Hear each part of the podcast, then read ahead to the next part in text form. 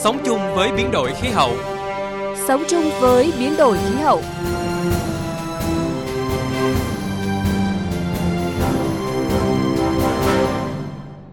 Xin chào quý vị thính giả. Chúng ta đang gặp nhau trong khung giờ quen thuộc của chương trình Sống chung với biến đổi khí hậu. Thưa quý vị, tại Việt Nam, trong 10 bệnh có tỷ lệ tử vong cao nhất thì có 6 bệnh liên quan đến đường hô hấp, có nguyên nhân từ ô nhiễm không khí. Không chỉ ảnh hưởng xấu đến sức khỏe, ô nhiễm không khí còn là nguyên nhân gây ra những bất ổn về kinh tế xã hội, đặc biệt là làm cho biến đổi khí hậu toàn cầu ngày càng trầm trọng hơn. Cải thiện chất lượng không khí cần giải pháp đồng bộ là nội dung được chúng tôi đề cập trong chương trình Sống chung với biến đổi khí hậu tuần này. Sống chung với biến đổi khí hậu, liên kết vì một hành tinh xanh. Thưa quý vị, thưa các bạn, khoảng 99% dân số toàn cầu đang hít thở không khí không đạt chuẩn chất lượng của Tổ chức Y tế Thế giới WHO. Trong đó, người dân ở các quốc gia có thu nhập thấp và trung bình bị phơi nhiễm với ô nhiễm nhiều nhất – Ít nhất 7 triệu người chết sớm mỗi năm do ô nhiễm không khí. Đây là kết quả khảo sát tại hơn 6.000 thành phố trên thế giới thuộc 117 quốc gia về các chất ô nhiễm không khí như vật chất dạng hạt mịn, PM2.5 và nitơ dioxide, hai loại được tìm thấy trong khí thải nhiên liệu hóa thạch và là thủ phạm gây ra một số bệnh về hô hấp và tim mạch. Theo Tổ chức Y tế Thế giới WHO, hàm lượng vật chất dạng hạt mịn PM2.5 trong không khí ở châu Phi và Tây Thái Bình Dương cao gần gấp 8 lần so với giới hạn cho phép của WHO, trong khi ở châu Âu mức độ ô nhiễm là thấp nhất. Tại các quốc gia có thu nhập thấp và trung bình, những thành phố đáp ứng ngưỡng giới hạn ô nhiễm cho phép theo khuyến nghị của WHO chỉ chiếm chưa đến 1%. Ngược lại, ở các quốc gia có thu nhập cao, đa số các thành phố đạt tiêu chuẩn chất lượng không khí, chỉ 17% thành phố không đạt chuẩn. Hàm lượng nitơ dioxide ở các nước thu nhập thấp và trung bình cũng cao hơn khoảng 1,5 lần so với các nước thu nhập cao. Bà Suhigumi, cán bộ kỹ thuật của Bộ phận Môi trường Biến đổi Khí hậu và Sức khỏe thuộc WHO cho biết, Dựa trên kết quả giám sát, chất lượng không khí ở các khu vực cụ thể như khu vực Đông Địa Trung Hải, khu vực Đông Nam Á và châu Phi là kém nhất. Chúng tôi nhận thấy có sự khác biệt rất lớn giữa các quốc gia thu nhập cao so với các quốc gia thu nhập thấp và trung bình về hàm lượng các vật chất ô nhiễm dạng hạt. Nhưng đối với hàm lượng liter dioxide, sự chênh lệch giữa hai khu vực thấp hơn. Trước thực tế mức độ ô nhiễm không khí ngày càng gia tăng, WHO đã ra quy định nghiêm ngặt hơn về giới hạn trung bình hàng năm đối với vật chất dạng hạt và nitơ dioxide. Hướng dẫn của WHO cũng khuyến nghị các chính phủ cần có những bước đi để cải thiện chất lượng không khí như tiêu chuẩn khí thải xe cộ nghiêm ngặt hơn, cải thiện phương tiện giao thông công cộng và giảm thiểu việc đốt chất thải nông nghiệp.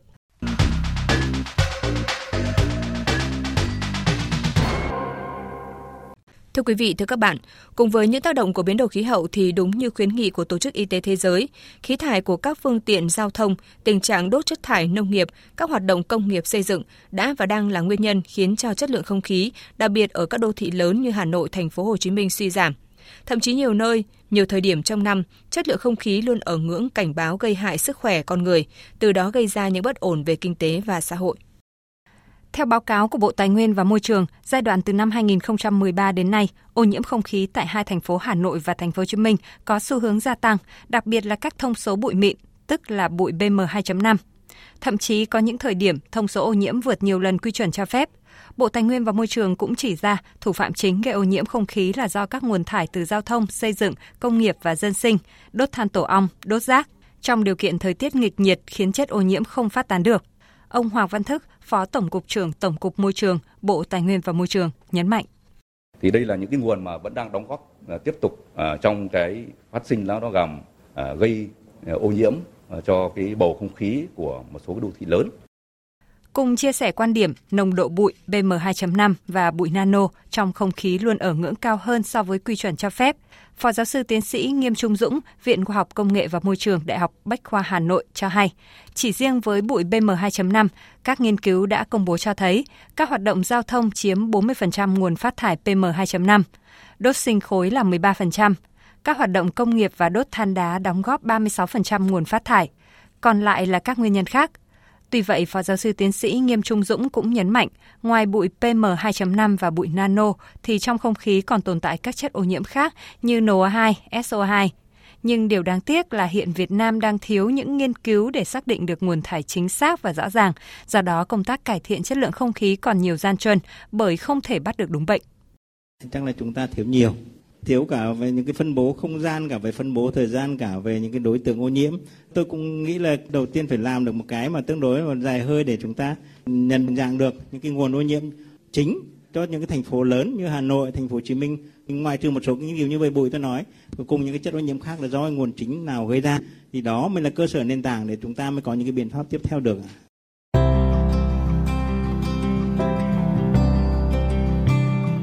Tại Việt Nam, trong 10 bệnh có tỷ lệ tử vong cao nhất thì có 6 bệnh liên quan đến đường hô hấp có nguyên nhân từ ô nhiễm không khí. Ước tính ô nhiễm không khí là nguyên nhân gây ra khoảng 50.000 ca tử vong mỗi năm ở nước ta.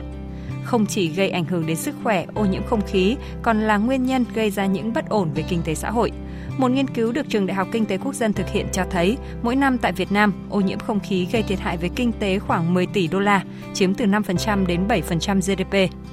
Phó giáo sư tiến sĩ Đinh Đức Trường, khoa môi trường, biến đổi khí hậu và đô thị, Trường Đại học Kinh tế Quốc dân cho biết, đây là nghiên cứu đã được các nhà khoa học thực hiện từ 10 năm nay. Tính theo phần trăm của GDP, nó rơi vào khoảng 4,54% cho đến 5,65% GDP Việt Nam. Lượng giá các thiệt hại kinh tế của ô nhiễm không khí nói riêng nó cung cấp một cái nguồn thông tin đầu vào rất là quan trọng để chúng ta có thể thiết kế và hoạch định các cái chính sách quản lý ô nhiễm không khí để hướng đến sự phát triển bền vững nhiều hơn.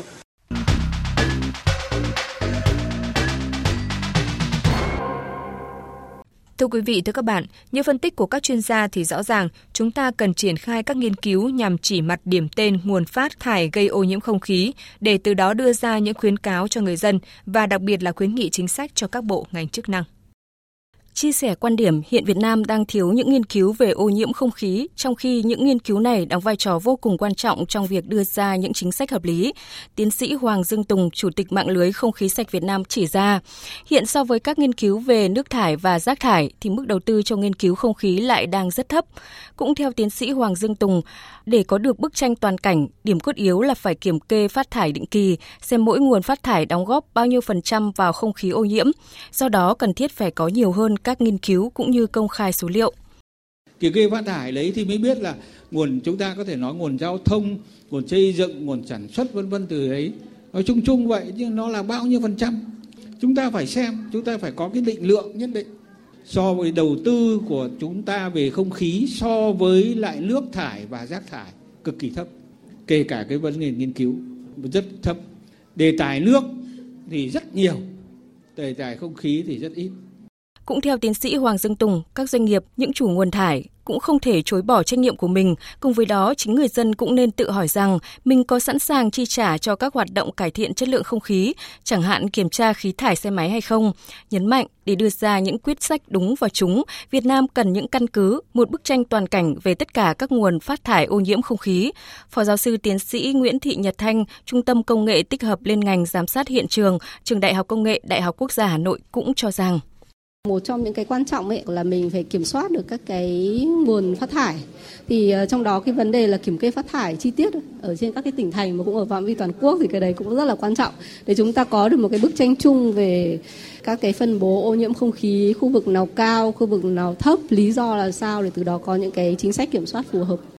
Bộ Tài nguyên và Môi trường cho biết, trong kế hoạch quốc gia về quản lý chất lượng môi trường không khí giai đoạn 2021-2025, để triển khai kế hoạch này, nhiều giải pháp đã được đưa ra như xây dựng và ban hành quy định về quan trắc khí thải công nghiệp tự động, liên tục, hiện đại hóa hệ thống quan trắc môi trường không khí, thiết lập các điểm quan trắc môi trường không khí theo quy hoạch tổng thể mạng lưới quan trắc môi trường quốc gia và hoàn thiện hệ thống cơ sở dữ liệu về chất lượng môi trường không khí chung quanh. Cùng với đó là tăng cường kiểm soát, kiểm tra và xử lý nghiêm các nguồn thải ô nhiễm bụi phát sinh từ các hoạt động công nghiệp xây dựng làng nghề, triển khai các giải pháp hạn chế hoạt động đốt rơm dạ, phụ phẩm nông nghiệp, đồng thời thu gom vận chuyển và xử lý rác thải. Tuy nhiên, như chia sẻ của giáo sư tiến sĩ Trần Thọ Đạt, nguyên hiệu trưởng trường Đại học Kinh tế Quốc dân, để giảm thiểu ô nhiễm không khí hiệu quả thì các chính sách đưa ra phải đồng bộ. Ô nhiễm không khí là một thất bại về môi trường cho nên phải có vai trò của chính phủ. Chính phủ phải có những công cụ để đo lường ô nhiễm không khí và từ đấy đưa ra các cái chính sách thuế phí đối với người gây ô nhiễm và có những chính sách hỗ trợ cần thiết, khuyến khích người tiêu dùng chuyển từ các việc sử dụng những cái phương tiện gây ô nhiễm sang một phương tiện ít gây ô nhiễm hơn. Xét một cách tổng thể, đó là quá trình chuyển đổi cơ cấu nền kinh tế từ tăng trưởng dựa trên nâu sang tăng trưởng dựa trên xanh. Sống chung với biến đổi khí hậu, liên kết vì một hành tinh xanh. Thưa quý vị và các bạn, ô nhiễm không khí đang là một vấn đề nghiêm trọng tại Việt Nam, nhất là tại các đô thị lớn như Hà Nội hay thành phố Hồ Chí Minh. Việc theo dõi và kiểm tra mức độ sạch của không khí quanh khu vực mình đang sinh sống hiện là mối quan tâm của nhiều người để từ đó có những biện pháp bảo vệ đường hô hấp tốt hơn. Trước đây, để theo dõi chất lượng không khí, chị Nguyễn Thu Hoài, một người dân sống tại khu vực phường Nguyễn Du, quận Hai Bà Trưng, Hà Nội, thường tìm đến các trang web của Tổng cục Môi trường, Bộ Tài nguyên và Môi trường, hay như trên website của Ủy ban Nhân dân thành phố Hà Nội, Sở Tài nguyên Môi trường Hà Nội. Trước đây để mà xem được cái chất lượng không khí thì mình thường vào cái trang của Tổng cục Môi trường ở địa chỉ là xem.gov.vn hoặc là vào trang của Sở Tài nguyên Môi trường Hà Nội ở địa chỉ là môi trường thủ đô.vn. Tuy nhiên mình thấy hai cái ứng dụng này thì nó cũng có những cái nhược điểm. Ví dụ như là của Tổng cục Môi trường thì chỉ có một một điểm đo nó không có cái tính đại diện cho chất lượng không khí toàn thành phố Hà Nội còn của Sở Tài nguyên Môi trường Hà Nội thì lại không cập nhật theo cái thời gian thực khiến cho mình không biết là ở cái thời điểm hiện tại thì chất lượng không khí như thế nào ra đời với mong muốn đóng góp cho cộng đồng một công cụ hữu ích nhưng đơn giản, dễ sử dụng theo dõi. PAME là ứng dụng theo dõi chất lượng không khí giúp cập nhật thông tin về chất lượng môi trường và cảnh báo về tình trạng ô nhiễm không khí. Với hơn 400 điểm giám sát chất lượng không khí tại tất cả 63 tỉnh thành trên cả nước, ứng dụng PAME giúp cho người dân có thể tham khảo về tình trạng không khí tại nơi mình sinh sống hoặc những địa điểm mà người dùng chuẩn bị đến. Bên cạnh việc khắc phục những hạn chế như ít điểm đo, thông tin không theo thời gian thực, thì ứng dụng PAME, những người dân như chị Nguyễn Thu Hoài giờ đây còn có thể cập nhật thêm các thông tin về độ ẩm, nhiệt độ, đặc biệt là chỉ số hàm lượng bụi mịn có trong không khí thông qua ứng dụng này khi mà sử dụng Palm Air thì mình cảm thấy là có khá là nhiều ưu điểm. Ngay tại cái khu mình đang sinh sống thì cũng có một cái điểm đo của Palm Air giúp cho mình biết là chất lượng tại cái nơi mình sinh sống nó như thế nào. Và thứ hai nữa là Palm Air thì cập nhật cái chất lượng không khí theo thời gian thực à, nó giúp cho mình cũng như rất là những người mà sử dụng Palm Air biết được là ở thời điểm hiện tại cái chất lượng không khí như thế nào. Từ đó thì có cái giải pháp để mà giảm thiểu cái ô nhiễm đối với sức khỏe bản thân. Thiết bị đo PalmAir và ứng dụng PalmAir trên điện thoại di động là kết quả của nhiều năm nghiên cứu phát triển và hoàn thiện sản phẩm của người sáng lập Hoàng Dũng cùng các cộng sự tại công ty công nghệ DNL. Với kích thước nhỏ gọn và quy trình lắp đặt đơn giản, PalmAir sẽ cung cấp bản đồ chất lượng không khí theo thời gian thực trên lãnh thổ Việt Nam với chi phí thấp mà vẫn đảm bảo cập nhật nhanh chóng các chỉ số chất lượng không khí. Dữ liệu của bản đồ được thu thập trực tiếp từ các thiết bị cảm biến chất lượng không khí do nhóm kỹ sư sản xuất, triển khai, vận hành và bảo trì. Người sáng lập dự án Hoàng Dũng, giám đốc công ty công nghệ DNL nhấn mạnh người dân là có thể là vào cái ứng dụng tìm cái địa điểm và có thể tìm kiếm được là các cái điểm theo dõi trên chất lượng không khí à, gần nhất. À, các à, cái điểm này là được thu thập từ các cái thiết bị à, cảm biến theo dõi chất lượng không khí mà cũng do chính Bame sản xuất và và vận hành. À, và với cái dự án này thì chúng tôi mong muốn được rằng là có thể hỗ trợ được người dân biết được là không khí chúng ta đang sống và làm việc là làm sao để từ đó có những cái hành động hành vi ngoài trời để làm sao mà có thể bảo vệ được sức khỏe của mình theo đánh giá của các chuyên gia, số liệu của PAME sẽ là nguồn thông tin tham khảo tốt bởi đơn vị này sở hữu nhiều điểm đo, các số liệu đều được cập nhật tức thời lên hệ thống. Quan trọng hơn thì PAME là một trong những giải pháp đổi mới sáng tạo giúp Việt Nam thích ứng được những thay đổi bất lợi của thời tiết do biến đổi khí hậu.